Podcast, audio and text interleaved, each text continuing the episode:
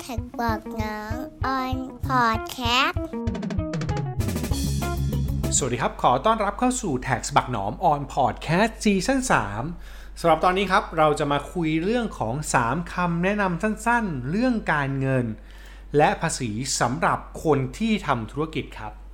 หัวข้อนี้ต้องบอกไว้ก่อนว่าผมเขียนไว้ในบล็อกภาษีข้างถนนเวอร์ชั่นเก่าแก่เนี่ยนานมากแล้ว เขียนไว้น่าจะประมาณ 2-3 ปีแล้วแต่ว่า ถือโอกาสเอากลับมาเล่าใหม่เอากลับมาทบทวนให้ในตอนนี้เนี่ยเนื่องจากว่าช่วงนี้มีได้ไปจัดรายการนะครับ ประจำวันศุกร์ประมาณ2องทุ่มชื่อรายการว่าเถ้าแก่มีตังค์กับโค้ชหนุ่ม The Money Coach แล้วพบว่าบทความเนี่ยที่เคยเขียนไว้เนี่ยมันมีประเด็นสำคัญอยู่ที่ทำให้เราเห็น step หรือขั้นตอนในการจัดการการเงิน และภาษีสำหรับคนทำธุรกิจ ก็เลยหยิบ 3 ข้อนี้มาเล่าสู่กันฟังอีกครั้งหนึ่ง ถ้าพร้อมแล้วเราไปเริ่มที่ข้อแรกกันเลยดีกว่าครับแท็กบอกน้องออนพอดแคสต์คำแนะนำข้อแรกนะครับที่อยากจะแนะนำสำหรับคนทำธุรกิจ เป็นคำแนะนำพื้นฐานมากนั่นคือการทำบัญชีรายรับรายจ่าย แต่สิ่งที่แนะนำตรงนี้เนี่ยไม่ได้แนะนำให้ทำเฉยๆแต่ให้ทำเพื่อที่ว่าจะได้รู้กำไรของธุรกิจตัวเองก่อน สิ่งที่ต้องรู้ก่อนรู้กำไร คือรู้ว่ามีรายรับเท่าไหร่ มีรายจ่ายเท่าไหร่หักกันแล้วธุรกิจยังมีกำไรอยู่หรือเปล่า หลายคนก็จะเถียงผมว่าเฮ้ยไม่จริงหรอกพี่หนอม ผมเป็นบุคคลธรรมดา ต่อให้ผมทำธุรกิจนะ แค่มีเงินในบัญชีเพิ่มขึ้นเนี่ยมันก็พอแล้วเปล่าวะทำไมต้องทำบัญชีรับรายจ่ายด้วย แล้วก็มันก็ไม่ได้เห็นประโยชน์อะไรของมันโดยตรงนะ เพราะว่าก็ไม่ได้เอาไปขอใคร ผมก็ไม่ได้คิดจะเติบโตไม่ได้คิดว่าจะต้องมาขอสินเชื่อธนาคารไม่ได้จะจดบริษัท ผมอยู่แบบนี้แหละ ให้มีเพิ่มขึ้นก็พอแล้วเปล่า แล้วก็เสียภาษีก็เสียๆไปให้มันจบๆพอไหม โดยหลักการเนี่ยจริงๆถามว่ามันพอไหมนะครับ ถ้าไม่คิดอะไรมากก็พอ แล้วก็ถ้าไม่กลัวโดนประเมินภาษีมันก็พอ แต่ความเป็นจริงแล้วเนี่ยในข้อดีจริง ๆ ของการทำบัญชีรายจ่ายเนี่ยมันทำให้เราเข้าใจว่าอันไหนเป็นรายรับและรายจ่ายของธุรกิจ รายรับเนี่ยมันเห็นภาพง่ายอยู่แล้ว เงินที่เข้ามาจากการทำธุรกิจ เราเข้าบัญชีเข้ามาเนี่ยมันก็คือรายรับถูกไหมครับ ลงไว้เท่าไหร่ แต่สิ่งที่เราจะเข้าใจเพิ่มขึ้นคือ เมื่อเราจะลงทุนหรือจ่ายเงินอะไรไปสักอย่างเนี่ยหรือจ่ายค่าใช้จ่ายที่เป็นต้นทุนบางอย่างของธุรกิจเนี่ย ตรงเนี้ยมันก็เป็นไปได้ว่าบางทีเราเอาเรื่องส่วนตัวเรื่องที่ไม่เกี่ยวธุรกิจมาจ่าย แล้วคิดว่ามันเป็นรายจ่ายธุรกิจ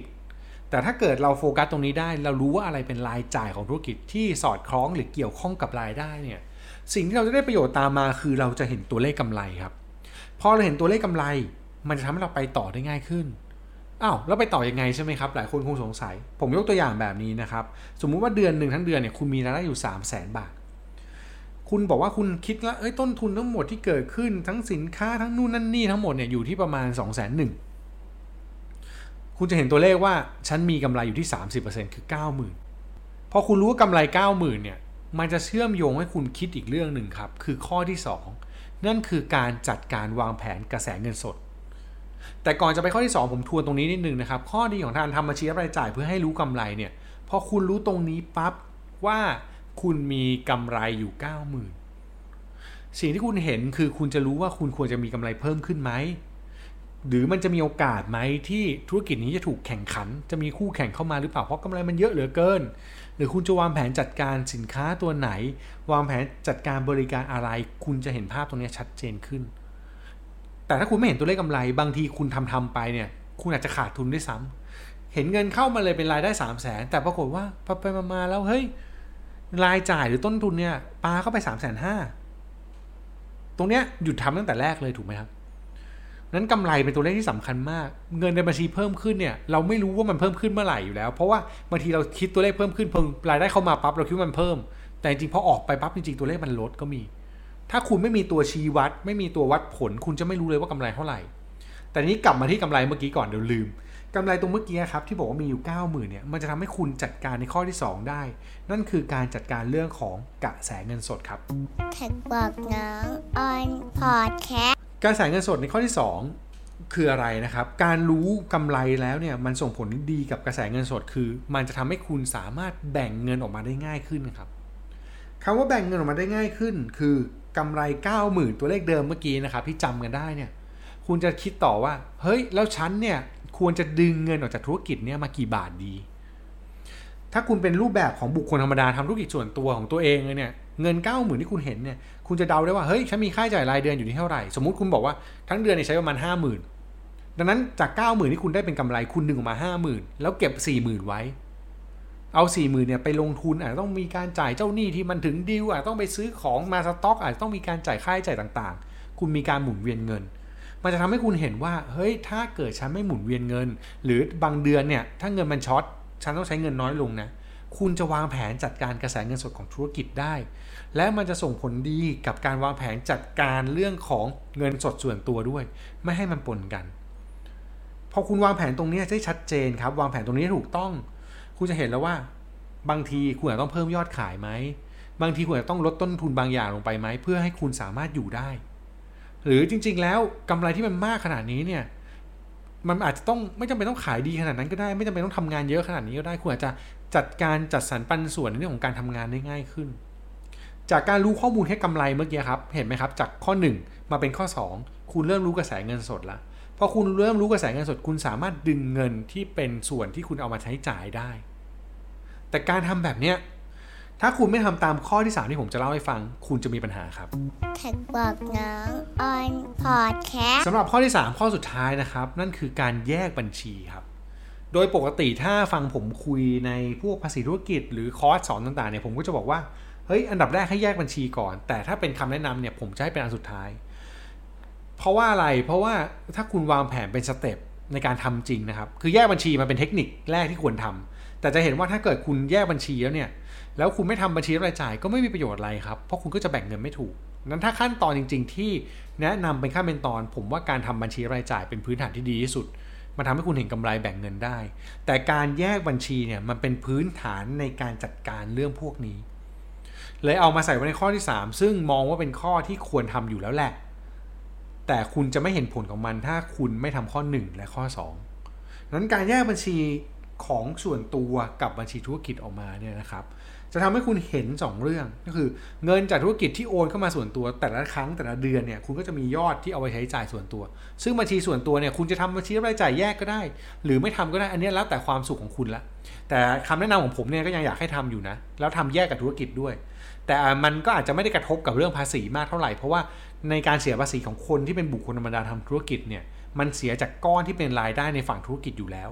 แต่การแบ่งเงินให้ตัวเองเอามาใช้เนี่ยมันไม่ใช่เป็นรายจ่ายแล้วก็ไม่ได้เป็นรายได้อีก มันคือแค่การแยกเงินออกมาเฉยๆเท่านั้น ทีนี้สิ่งที่คุณจะได้จากเรื่องนี้คืออะไรนะครับ คือการแยกบัญชีเนี่ยมันทำให้คุณรู้ว่าค่าใช้จ่ายตัวไหน คุณต้องใช้บัญชีไหนจ่าย ความวุ่นวายตรงนี้เวลาถูกสัมภาระตรวจสอบ มันจะเห็นภาพชัด รายได้คุณอยู่บัญชีหนึ่งทุกอย่างชัดเจน การจ่ายการทำทุกอย่างชัดเจน รวมถึงการแบ่งเงินชัดเจนเนี่ยเมื่อสัมภาระตรวจสอบสัมภาระจะเห็นว่ายอดรายได้ของคุณเข้ามาอยู่ในบัญชีนี้เท่าไหร่ แล้วคุณยื่นภาษีตรงคือจบ แต่ถ้าคุณไม่แยกบัญชีแล้วใช้การดึงเงินออกมาเลยเนี่ยบางทีมันอาจจะดึงเงินในส่วนที่ไม่จำเป็นบ้าง บางทีคุณอาจจะเอาค่าใช้จ่ายส่วนตัวไปใช้บ้าง และแน่นอนครับพอมันปนกันเนี่ยคนส่วนใหญ่เกิดพฤติกรรมคือมันย้อนกลับ ไม่มีใครทำบัญชีรายจ่าย โดยการใช้บัญชีเดียวแล้วลงทุกบัญชีปนกันครับมันมั่วแล้วมันปวดหัว อย่างผมเองเนี่ยในชีวิตจริงส่วนตัวเนี่ยผมแยกบัญชีแต่ละบัญชีเป็นการใช้จ่ายตามแต่ละประเภทด้วย เพื่อให้ผมบันทึกบัญชีรับรายจ่ายง่ายขึ้นนั้นการแยกบัญชีในข้อสุดท้ายเนี่ยมันคือการทำให้เราสามารถลงรายรับรายจ่ายได้อย่างเป็นระบบ จัดการจัดสรรเงินแต่ละเรื่องของธุรกิจและส่วนตัว ได้แยกจากกันแล้วไม่มีปัญหา รวมถึงอาจจะไม่มีปัญหาในเรื่องของการที่ธนาคารส่งข้อมูลที่สัมภาระด้วยนะครับ เนื่องจากว่าถ้าเกิดคุณมีบัญชีที่เป็นบัญชีธุรกิจ แล้วยอดมันถึงต้องถูกส่งข้อมูลที่สัมภาระจริงเนี่ยคุณก็มีหลักฐานยืนยันในการยื่นภาษีที่ถูกต้องแล้ว ส่วนบัญชีรับรายจ่ายส่วนตัวเนี่ยถ้าคุณแยกออกมาอาจจะแยกไปคนละธนาคารก็ได้ โดยปกติการใช้บัญชีรายรับรายจ่ายส่วนตัว ก็มักจะไม่โดนส่งข้อมูลอยู่แล้ว เพราะคนคนหนึ่งควรไม่ควรรับเงินหรือถอนเงินอะไรมาก อย่างเคสเนี่ยถ้าเกิดเป็นข้อเท็จจริงก็คือ คุณจะมีแค่ยอดเงินเข้าในแต่ละเดือนเดือนละหนึ่งครั้งเหมือนเป็นการจ่ายเงินเดือนให้ตัวเองเท่านั้นแหละ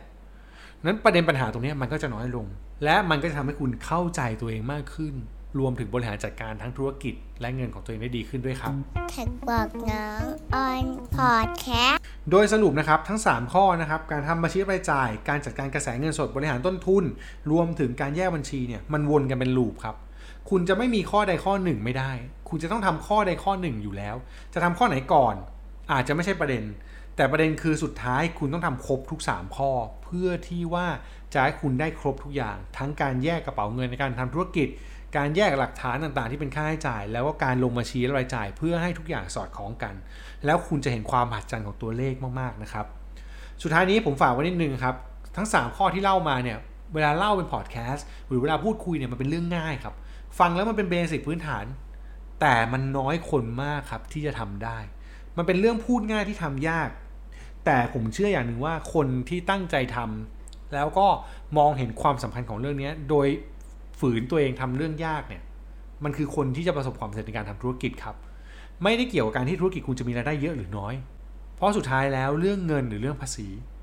มันพิสูจน์แพ้ชนะกันอยู่แค่สองคำครับ นั่นคือวินัยและความใส่ใจ ถ้าชอบแท็กปักหนอมออนพอดแคสต์นะครับ ก็ติดตามได้ทุกแอปพอดแคสต์ที่คุณฟังอยู่ครับ แล้วพบกันใหม่ในตอนต่อไป วันนี้ลาไปก่อน สวัสดีครับแท็กบอกน้อมออนพอดแคสต์